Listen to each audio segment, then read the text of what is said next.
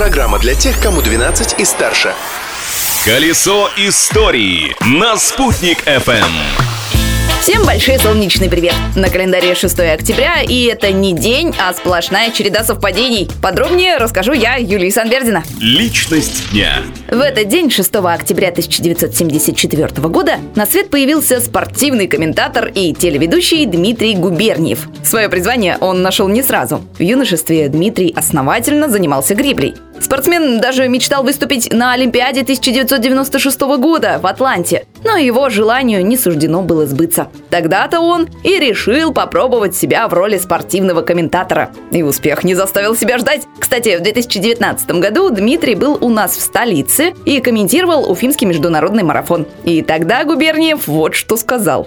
Хочу отметить, что поскольку главные люди, мне очень нравится вот эта движуха, девчонки симпатичные, радостная атмосфера, вот эта волна энергетическая совершенно сумасшедшая, и поэтому для меня большая радость и огромное счастье быть здесь. Финиш марафона состоялся на стадионе «Динамо», и вот тут мы сталкиваемся с первым совпадением этой даты. Открытие дня. Именно в этот день, 6 октября, но 2007 года, состоялось открытие стадиона «Динамо» после реконструкции. Это спортивное сооружение имеет богатую историю, ведь это первый большой стадион с трибунами, появившийся в нашем городе в далеком 1930 году. Здесь проводились республиканские и всесоюзные соревнования по футболу, хоккею с мячом и пулевой стрельбе. Причем работы по реконструкции стадиона проводил строительный трест номер 3, который, и вот тут следует следующее совпадение, именно 6 октября 1982 года был награжден Орденом Октябрьской революции. Это один из высших орденов Советского Союза. Изобретение дня.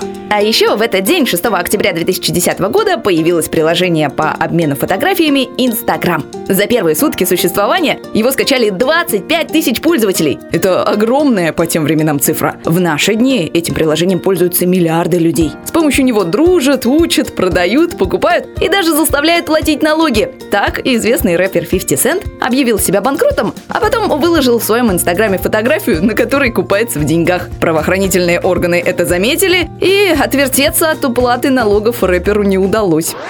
Кстати, а на нашу страничку в Инстаграме вы подписаны? Если нет, то подпишитесь скорее. спутник.фм а еще 6 октября – это день страховщика. Так что поздравляем всех причастных. На этом у меня все. Спасибо за внимание. Юлия Санвердина, Спутник ФМ. Колесо истории на «Спутник FM.